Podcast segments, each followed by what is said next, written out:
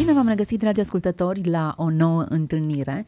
Astăzi îl avem alături de noi, așa cum ne-am obișnuit, pe pastorul Ghiță Mocan, căruia îi spunem bun venit în studioul nostru. Bine v-am regăsit, mă bucur de întâlnire.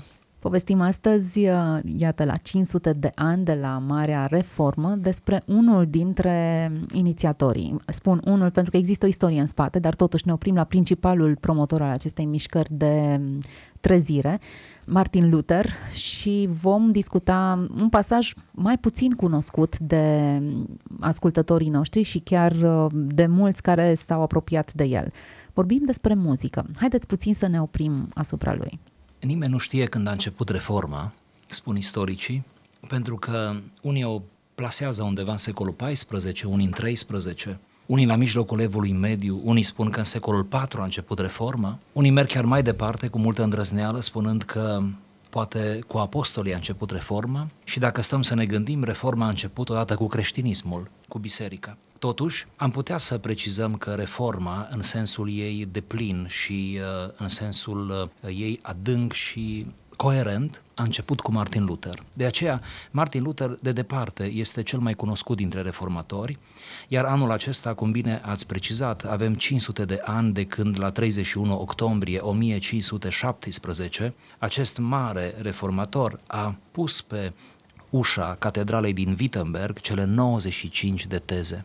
Ascultătorii să nu creadă că cele nouăzeci și cinci de teze sunt nouăzeci și cinci de capitole, ci sunt niște enunțuri de fapt care, în bună măsură, peste cincizeci la sută din ele nu făceau decât să condamne un derapaj din Biserica Catolică de pe vremea aceea, așa numitele indulgențe, adică momentele acelea, situația aceea în care mulți își cumpărau indulgențe, erau pomeniți în biserică, în rugăciunile preoților, aduceau ofrande, bani și alte bunuri pentru ca anumite edificii religioase din spațiul catolic să se ridice într-o perioadă de altfel de mare ascensiune a Bisericii Occidentale.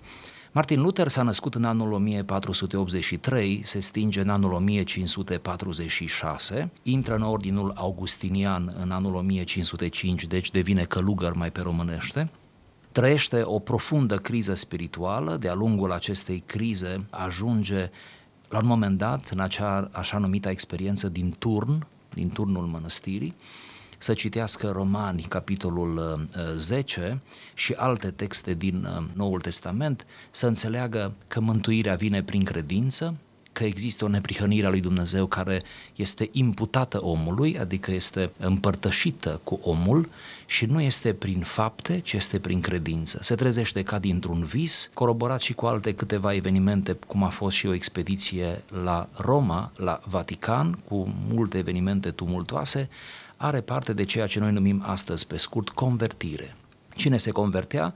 Se convertea un călugăr augustinian extrem de serios, un profesor de teologie extrem de apreciat în spațiul acela, un specialist pentru anii aceia în Noul Testament, un mare iubitor de psalmi și de muzică, un personaj sensibil, cu foarte multe frământări, cu foarte multe dileme și își găsește în sfârșit libertatea. Ce urmează de aici? Urmează o întreagă polemică, apoi un conflict și apoi bula papală din anul o mie cinci sute douăzeci și doi, când este exclus din, sau excomunicat din spațiul Bisericii Romano-Catolice. Se căsătorește, deci renunță la viața de celib și își continuă activitatea de predicator, își adună în jur ucenici, încearcă să promoveze ideile reformei, reușește și oferă cele patru sau poate cinci mari principii ale reformei, sola gratia, solus Christus, sola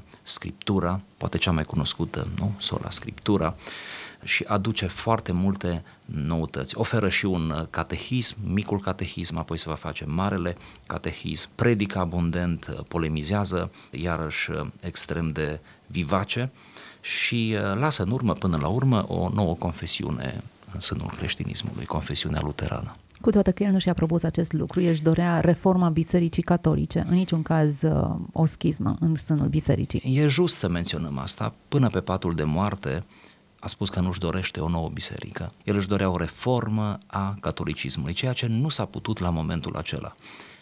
Tot pentru corectitudinea istorică ar trebui să spunem că după plecarea din lumea aceasta lui Martin Luther, după fondarea luteranismului, a existat o mișcare de reformă și în sânul catolicismului, așa numita contrareformă sau reformă catolică. A fost chiar un conciliu, conciliul de la Trent, în care catolicismul se repliază într-un fel și face anumite modificări sub presiunea interesantă, de altfel, a reformei. Deci reforma a fost bună inclusiv pentru catolicism. Cu siguranță că au fost zdruncinături, au fost scuturate lucrurile și încet, încet s-au reașezat într-o altă formă. Scopul, într-un fel, a fost atins. Astăzi ne oprim asupra unui text care nu se leagă neapărat de reformă, ci are de a face cu un alt domeniu, muzica. Da, mă gândeam anul acesta și în România sunt conferințe și, sigur, în toamnă vor fi tot mai multe manifestări care vor aduce la iveală, la lumină, texte teologice ale lui Martin Luther și mă gândeam noi să fim un fel de fericită excepție și să lecturăm aici și apoi să comentăm puțin un text mai puțin cunoscut în care Martin Luther vorbește despre pasiunea lui intimă, despre muzică. Martin Luther a fost și un compozitor, unele dintre cântecele lui, imnurile de mai târziu, le cântăm și noi, sunt traduse în românește, Nădejdea mea e Dumnezeu, Bună oară și altele. Ei bine, iată-l ce spune într-un text interesant și cald. Eu, doctor Martin Luther, le urez tuturor iubitorilor neasemuitei arte a muzicii, har și pace de la Dumnezeu Tatăl și de la Domnul nostru Iisus Hristos. Doresc cu adevărat ca toți creștinii să iubească și să privească cu apreciere minunatul dar al muzicii, care este o comoară prețioasă, vrednică și scumpă dăruită omenirii de către Dumnezeu. Bogățiile muzicii sunt atât de alese și de prețioase, încât cuvintele nu mă ajută, ori de câte ori încerc să discut și să le descriu. Pe scurt, după cuvântul lui Dumnezeu, nobila artă a muzicii este cea mai mare comoară din lume. Ea ne controlează gândurile, mintea, inima și spiritul. Nu degeaba au dorit scumpii noștri părinți și profeți ca muzica să fie întotdeauna folosită în biserici. Acesta este motivul pentru care avem atâtea cântece și atâția psalmi. Acest dar valoros a fost dat numai omului, ca prin el să-și amintească faptul că Dumnezeu l-a creat pe om pentru scopul expres al salvării și al elogierii divine. Totuși, abia atunci când capacitatea muzicală naturală a omului este șlefuită și lustruită până într-acolo încât devine o artă, vedem cu surprindere marea și desăvârșită înțelepciune a lui Dumnezeu prezentă în muzică, care este la urma urmei produsul și darul său. Ne minunăm atunci când ascultăm muzica în care o voce cântă o melodie simplă, în timp ce altele, trei, patru sau cinci voci, se joacă și se mișcă pătimaș în jurul acestei voci care își cântă melodia simplă, pe care o împodobesc minunat cu efecte muzicale artistice, amintindu-ne astfel de dansul ceresc, în care toți se întâlnesc într-un spirit de prietenie, dragoste și îmbrățișare. O persoană care se gândește puțin la lucrul acesta și care totuși nu consideră muzica o creație minunată a lui Dumnezeu, trebuie să fie fără îndoială un mocofan și nu merită să fie considerat o ființă umană. Unui astfel de om nu ar trebui să-i se permită să asculte nimic altceva, în afară de răgetul măgarilor și de grohăitul porcilor. Hmm, destul de dură apreciere. Finalul este extrem de în spiritul lui Martin Luther. Da, uh... Dacă te poți îndoi până la final... Asupra autorului finalul deja poartă semnătura. Extrem de tranșant și dur.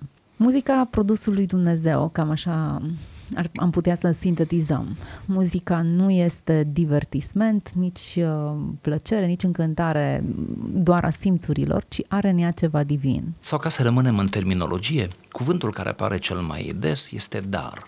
Ați observat, dar, prea iubitul dar, scumpul dar, neprețuitul dar, darul lui Dumnezeu. Se pare că, iată, muzica nu este produsul omului, ci este un dar, un cadou care te responsabilizează, te copleșește și cu care trebuie să ai grijă cum, nu știu, te comporți, cum te raportezi la el. Interesant să-l numim dar. Nu există parcă ceva mai mult care să învrăjbească generațiile și chiar comunitățile decât acest subiect, muzica. De ce?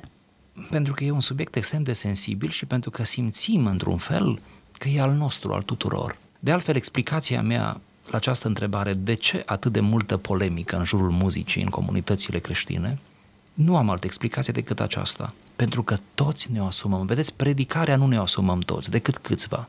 Facerea de bine, nu știu, la nivel uh, mare, nu? Sau organizat numai câțiva. Alte forme de slujire, nu? Numai câțiva parcă și le asumă. Parcă nu simte fiecare că îi aparține. Pe când muzica, simțim că e a noastră, simțim că atunci când ceva e în neregulă cu muzica, e în neregulă cu noi, am fost atinși în mod profund. Pentru că iată această minunată artă, nu? Acest minunat dar, cum îl avem toți în suflet, chiar dacă nu-l înțelegem, uneori nu știm să-l explicăm, uneori nu știm să cântăm, dar îl avem în noi. Mă gândesc din cauza asta. Suntem foarte personali când e vorba de muzică, nu? Eu cred că există o adevărată rezistență față de orice inovație în domeniul muzical. Citeam povestea lui Johann Sebastian Bach și rezistența pe care a întâmpinat-o acesta atunci când își aducea creațiile sale, aproape că a deranjat prin inovația pe care a adus-o. Vicarul bisericii n-a știut cum să se scape de el. Până la urmă, urmei, când, când acesta s-a retras, a spus: noi nu avem nevoie de un director muzical, ci doar de cineva să ne conducă cântecele. Cum acest maestru pe care îl asculți și te înfiori la atâta timp după ce îi asculți operele, ți se pare mereu prezent și actual? Cum a întâmpinat atâta rezistență? O rezistență pe care o întâmpină oricine încearcă cea mai mică inovație în acest domeniu. Nu știu până unde putem să coborâm cu dialogul acesta, cu subiectul. Aș menționa că, încă în zorii creștinismului, în secolul doi, Origen și nu numai, a spus, de exemplu, legat de instrumente. De altfel, cea mai spinoasă problemă în muzica religioasă, indiferent de confesiune, dar cu cât ne duce mai mult spre confesiunile istorice, este prezența instrumentelor, care este inacceptabilă în anumite spații liturgice. De exemplu, Origen spunea: invenția sau inventarea instrumentului, care apare în Geneza, acelui tubal, parcă nu, care inventează primul instrument muzical, instrumentul, de fapt, nu face decât să ne fure devoțiunea, să ne muțească pe noi sufletul nostru, glasul nostru, și să ne închinăm lui Dumnezeu prin, printr-o interfață a instrumentului, adică o exterioritate. Ne strică într-un fel închinarea. Deci, într-o analiză radicală, radicală nu, se, da, nu se poate mai radical decât asta, este ca tot ce este creștin, religios, devoțional, să spunem așa, trebuie să fie doar al vocii, al vocii umane. Vocea este singurul instrument acceptat unanim în toate tradițiile creștine. De aici încolo putem să discutăm până la instrumente de percuție și așa mai departe, până la mișcare, până la dans, până la în închinare. Da? Dar acolo este limita. Gândiți-vă că Martin Luther, pentru că vreau să fac legătura cu Martin Luther, așa cum Bach a avut probleme cu introducerea muzicii lui, da? Totuși muzică uniinstrumentală, a unui singur instrument, Martin Luther a luptat cu alte prejudecăți în muzică. El a introdus mai multe instrumente. De fapt, el a deschis poarta larg și în tratatele lui despre muzică spune că toate instrumentele sunt permise, mai puțin vreo două sau trei, dintre care una era duba sau toba și încă vreo două. Nu, nu, nu vreau să, să le enumăr, nu cumva să greșesc, vreo unii, trei instrumente. Unii în ziua de astăzi îi împărtășesc punctul de vedere. Da, da. Iar acele trei instrumente, când eu am citit despre ele, el argumenta așa: nu pentru că acele instrumente au o problemă. Instrumentele sunt neînsuflețite, sunt niște unelte cu care noi ne ajutăm, ne acompaniem, ci din cauza că acele trei instrumente în secolul șaisprezece erau utilizate în medii necreștine. Adică se cânta în cluburi, cum am spune noi, în puburi, cum am zice astăzi, la petreceri, și atunci erau instrumente compromise la nivel simbolic. Și spunea: nu le aducem în biserică pentru că oamenii vor asocia mereu acele instrumente cu locurile acelea pline de promiscuitate. Luther, în pasajul pe care noi l-am menționat, afirmă că muzica ne controlează gândurile, mintea, inima și spiritul. Foarte interesant. Chiar are un rol atât de important în toate domeniile acestea. Calea cea mai bună de transmitere a unei doctrine creștine, istoria o dovedește, este muzica. Cele mai profunde adevăruri dogmatice, indiferent de confesiunea despre care am putea vorbi, se transmit totuși prin muzică. Ca unul care predică Evanghelia pot să spun asta.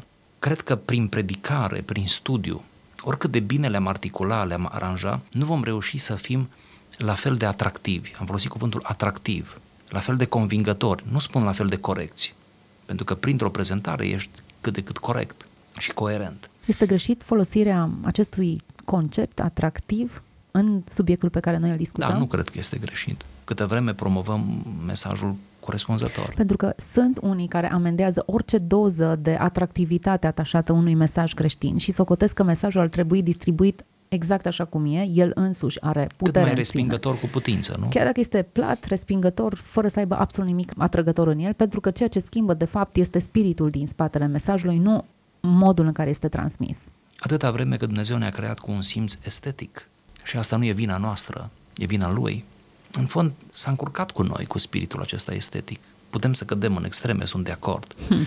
dar nu poți să amputezi unui om un simț estetic. Ori muzica are în ea multă estetică, muzica ne place foarte mulți, de aceea e bine să fim atractivi prin mesajul care îl transmite, felul cum îl transmitem. Foarte mulți au ajuns la convingeri sănătoase pentru că la început doar le-a plăcut ambalajul, nu? Le-a plăcut felul cum a fost prezentat. E ca și cu o mâncare, aranjată cum trebuie în farfurie, o mănânci cu mai multă plăcere.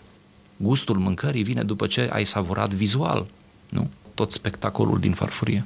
Acum, dincolo de încântarea pe care o produce la nivelul minții, auditiv, o percepți, îți place, există și un mesaj spiritual. Nu pot să nu mă gândesc la episodul cu David și Saul, când David cânta simplu la o harpă și Saul, Saul era liniștit sau duhul rău îl părăsea. Iată cum cântecul poate să devină un instrument prin care Dumnezeu să aducă vindecare. Iată cum muzica, și aici nu spunem lucruri mari de dragul lucrurilor mari, muzica chiar poate să fie o terapie.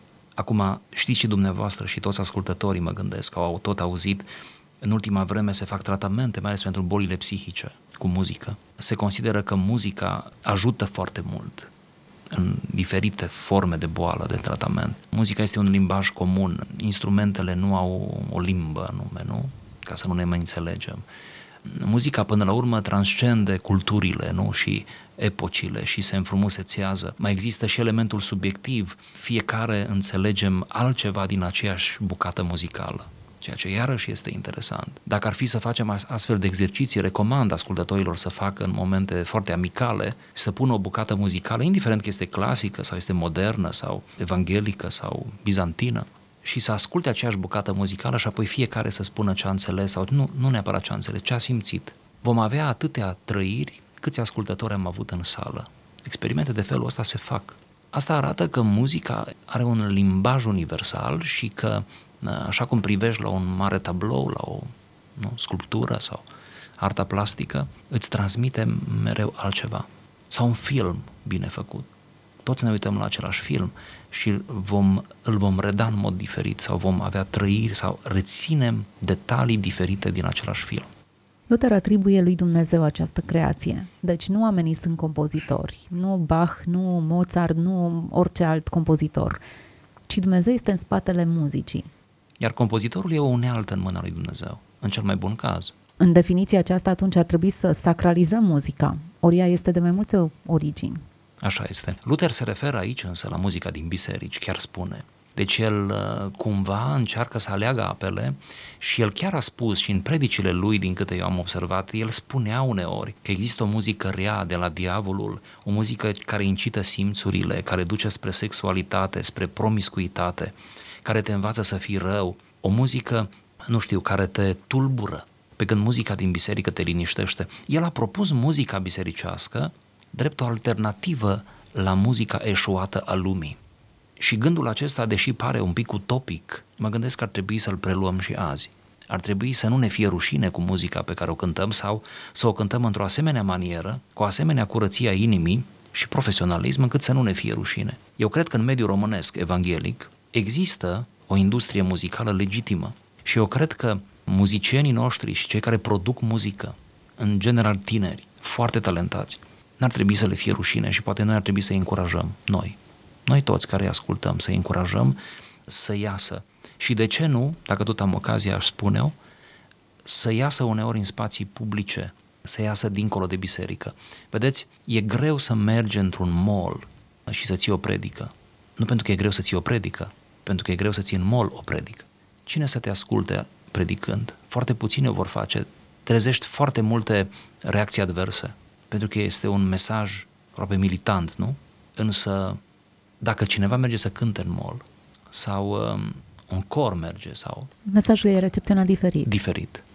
Diferit. Ceea ce înseamnă că muzica ne ajută să ieșim din biserici. De ce n-am folosit-o? Poate ne ajută cum nicio altă artă nu ne ajută. Ar mai fi arta plastică, dar acolo suntem la început de drum. Hmm. Și totuși facem progrese și în acest domeniu. Cred că e un instrument puternic, muzica, și că putem ieși în spațiul public cu ea, cu un mesaj care ar putea să miște inimile. Muzica realmente revoluționează, strânge un popor sau îl, îl dezbină. Și dacă am folosit această carte, cred că ne-ar fi în folosul tuturor. Cum să ajungem la această carte în contextul în care mereu ne dezbinăm în jurul acestui subiect? Știu că revine această idee, însă mi se pare un lucru important să înțelegem că fiecare generație își are propria muzică și că fiecare a dus cu sine ceva nou, în, atât în compoziție cât și în felul în care o interpretează. Sper să nu fiu prea reducționist. Dacă vorbim despre toată istoria, atunci lucrurile stau cam așa. Problematica muzicii religioase nu s-a putut rezolva în istorie decât ajungându-se la concluzia că există un gen muzical sau un calup de cântece sau de imnuri sau așa, care sunt acceptate, acestea și doar acestea, așa și doar așa, în sânul închinării, în spațiul liturgic. Deci s-a delimitat foarte bine care sunt cântecele permise. Știu că e un cuvânt greu pentru mine. Ar trebui acum menționat că a fost un travaliu în această delimitare. Sigur, sigur, și foarte multe dezbateri. În sfârșit s-a ajuns la concluzia finală. Eu nu, nu spun bună sau rea, vedeți, spun finală. Ei bine, asta pe de o parte. Ce-a rămas însă din spațiul muzicii creștine, deci tot creștine, dar care n-a intrat în nucleul acesta dur, devoțional, oficial să-l numim, da? Se cântă, continuă să se cânte, dar în recitaluri, în concerte, în întruniri extraliturgice. Adică s-au ales apele în felul acesta, sper că m-am făcut înțeles. Ce cântăm la slujbă, da? Cântăm numai la slujbă, ține numai de slujbă, numai de închinare. Odată ce slujba se, se încheie, uneori chiar în aceeași zi, chiar în următorul minut se întâmplă asta, urmează o serată muzicală, un, un concert, un, da?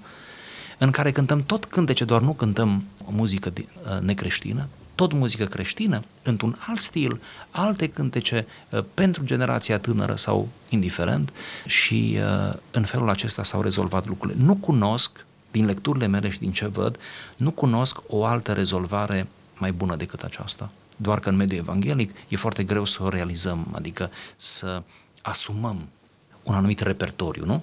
Și să spunem, acesta este repertoriul bisericesc, am dat un, un nume, da? Acesta este repertoriul liturgic, astea le, le cântăm la închinare, la închinarea publică. Toate celelalte nu le pierdem, le dezvoltăm, doar că sunt, doar că sunt în afara spațiului devoțional, comunitar, mă refer. Nu există riscul ca închinarea să devină stătută și veche, în contextul în care există o singură prescripție a psalmilor vis-a-vis de închinare, și anume, vină cu o cântare nouă, niciunde nu-ți spune rămâi la cele vechi. Istoria dovedește că nu există riscul acesta, că nu există. Pentru că mereu, încurajând și alte tipuri de muzică din afara spațiului bisericesc, vei menține vie și partea cealaltă. Adică nimic nu se pierde dacă e bine rânduit. Nimic nu se pierde. Și nu există riscul. Încă, încă dimpotrivă, oamenilor le este mai clar la nivel conceptual că sunt două lucruri pentru Dumnezeu, despre Dumnezeu, doar că le așezăm în două sertare diferite. Iar spiritul acesta clasic, pentru că s-ar intra într-o anumită clasicizare, fără îndoială, istoria dovedește, nu a fost un, un pericol uriaș, un risc uriaș. Câtă vreme, repet, oferi alte spații, ocazii, nu? Alte registre în care muzica să, să aibă loc. Bună oară, exemplul istoric cel mai bun aproape de noi, a românilor, este spațiul ortodox. Ei au acele cântece numite pricesne. Cei care provin din mediul ortodox știu ce spun. Și noi cântăm câteva dintre ele. Blândul păstor e o priceasnă. Acestea au fost dezvoltate în special la oastea Domnului. Cele mai multe sunt la bază poezii de a lui Traian Dorz, ca să intrăm un pic în repertoriu. Ei bine, aceste pricesne nu se cântă în spațiul liturgic. Ele nu se cântă în devoțiunea publică, cum să o numesc, oficială, bisericească. Dar ele se cântă și se cântă abundent și extraordinar în orice altă manifestare, tot religioasă. și unele dintre ele tot în cadrul propriu-zis fizic al bisericii, doar că nu este liturgic. Poate că asumarea unui repertoriu, revin, asumarea unui repertoriu și fiecare cult evanghelic să-și facă un repertoriu sau să, să, să-l facă, hai să zic, cât mai larg, poftim, să nu fim reducționiști. Dar asumarea unui repertoriu ar mai limpezi cât de cât lucrurile, ar da oarecare siguranță închinătorului, dar stimulând în paralel, nu după aceea, în paralel și muzica ce ne-a rămas pe din afară. Cred că în urma acestei emisiuni v-ați câștigat încă o arie de simpatizanți. Știu că nu v-ați propus lucrul acesta, dar e momentul să tragem câteva concluzii în urma discuției pe care am avut-o. Luther sugerează că muzica este de origine divină și oricine nu sesizează acest lucru, finalul foarte dur, nu are sensibilitatea umană pe care Dumnezeu ne-a atribuit-o. Ci sau se... nu ar trebui să-i se permită să asculte nimic altceva în afara de, țineți-vă bine, răgetul măgarilor și grohăitul porcilor. Dur final și în stilul lui Luther, trebuie să recunoaștem. Prin urmare, ar trebui să recunoaștem amprenta lui Dumnezeu și în domeniul acesta și să respectăm divinitatea acestui segment, să o încurajăm și să, să o respectăm în continuare. I-aș lăsa pe ascultători cu o altă imagine din pasajul citit, o voce care cântă o melodie simplă, apoi se alătură încă o voce și încă una, patru voci, cinci voci, spune Martin Luther, polifonia, adică, iată, o melodie simplă, autentică, ce poartă un mesaj corect, dogmatic, care te apropie de Dumnezeu, dar înfrumusețată, nu?